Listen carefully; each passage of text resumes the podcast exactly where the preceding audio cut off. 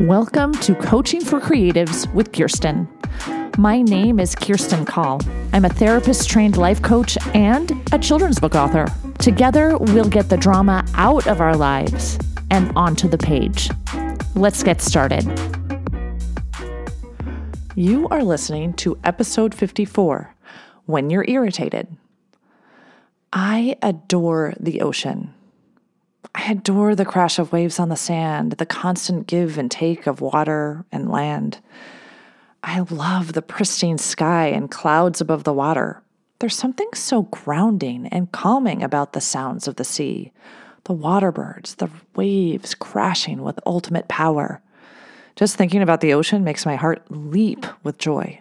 I could sit on a beach and read forever and be completely content. What do oceans have to do with irritation? For me, not much.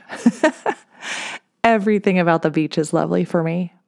Except if there are too many people marring my view of the ocean, or if my kids complain. I can't explain it, but not everyone loves the ocean like I do. In fact, while I love the feel of the sand between my toes, most of my family finds the sand particularly vexing. Even our most favorite places or experiences have aspects to them that might cause irritation, right? There's an ocean of things we feel and experience in life, some good, some bad, depending on our mood and the way we're thinking about it, right? Sometimes we have waves of weeks where everything is annoying, where things just don't feel quite right. We get irritated more easily when we aren't sleeping well or when we're stressed. We're more irritable when our expectations are disappointed or when we have more serious emotional issues like anxiety or depression. No matter what our irritation stems from, it's not fun. It's not fun for the person feeling it, and it's definitely not fun for the people who have to interact with the irritable person. So, I'm going to talk about some things we can do to make our irritable moods dissipate. Number one, acknowledge you're irritated. This, of course, is hard to do when you're irritated. You don't want to admit you might be doing or feeling something unreasonable. so, if someone you love points out you're unusually grumpy, don't dismiss it immediately. Be humble enough to admit that you might be grumpy. Number two, find the source. Sometimes there's a very easy source to our irritation. For me on the beach, it could be too many people or someone smoking near me. I can choose to move to another part of the beach. Or I can choose to decide it's not only okay, but lovely that other people love the beach like I do. I can think to myself, isn't it wonderful that the beach creates community and draws people together? As for breathing in smoke, which I find super frustrating, again, I can choose to move to another part of the beach, understanding that although smoking isn't a choice I make for myself, it's certainly a choice that other people are entitled to make. Number three, admit what is annoying you, even if it's silly. Maybe you're really irritated that you lost a game of words with friends. Recently, I realized I was feeling irritated because of the amount of time I was spending on laundry and dishes and making food and cleaning. It felt disproportionate to the time I was spending reading or writing or doing things I love. To me, this was silly because obviously I choose how much time I spend on all of these things. So if I'm feeling like I'm spending too much time, I should just change what I'm doing, right? Sometimes it's easier than others, especially when it feels like things need to get done or they must get done.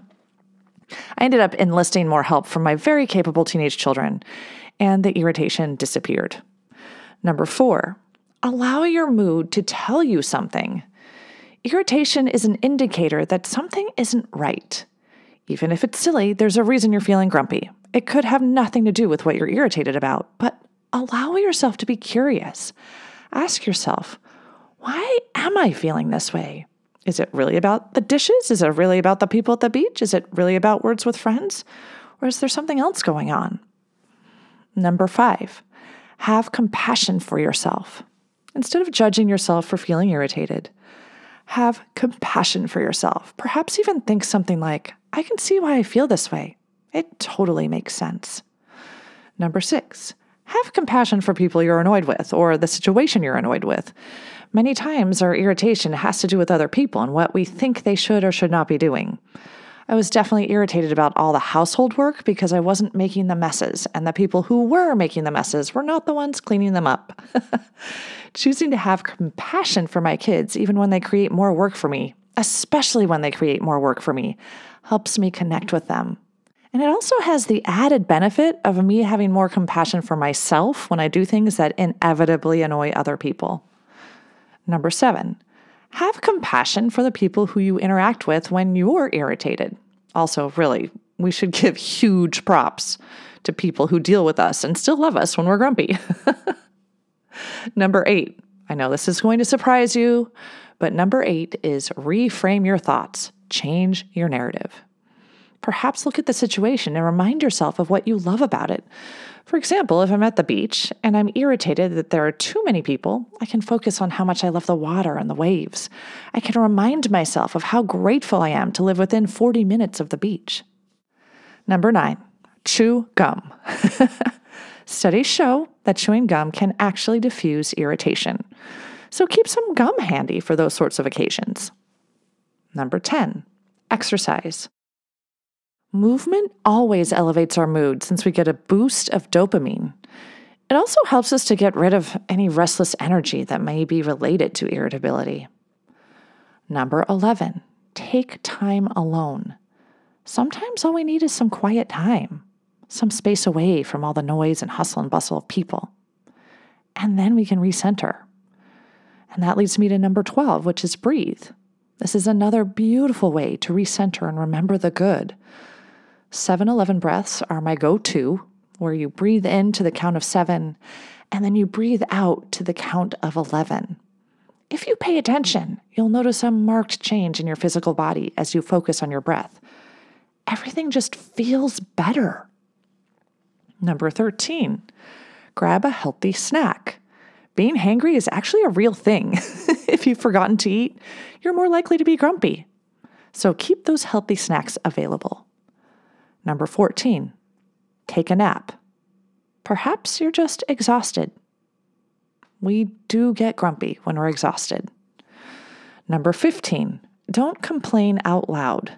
So, after the first time that you've voiced your frustration, keep the complaints inside your head. Voicing them again and again just makes them louder and more persistent in your brain, and it increases your irritation and also the irritation of those around you, right? Number 16, write. You can write what you're frustrated about and then counteract it with thoughts that serve you.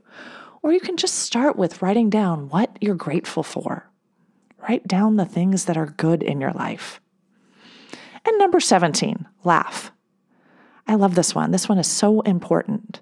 You can talk to a friend who makes you laugh, or watch a funny YouTube video or movie, read a funny book, spend time with a silly kid. Laughter is magical.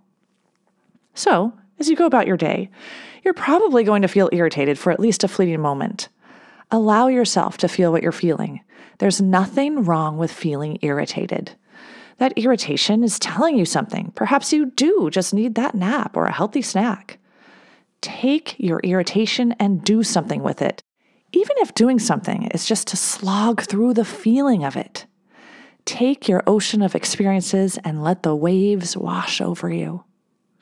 So, before this topic or metaphor gets too, well, irritating, until next time, keep smiling.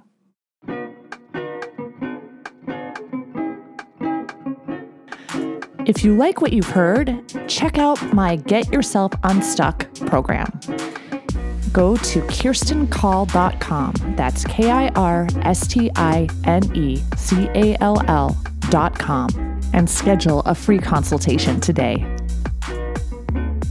Coaching for Creatives is produced by Kirsti Call, music and audio engineering by James Call.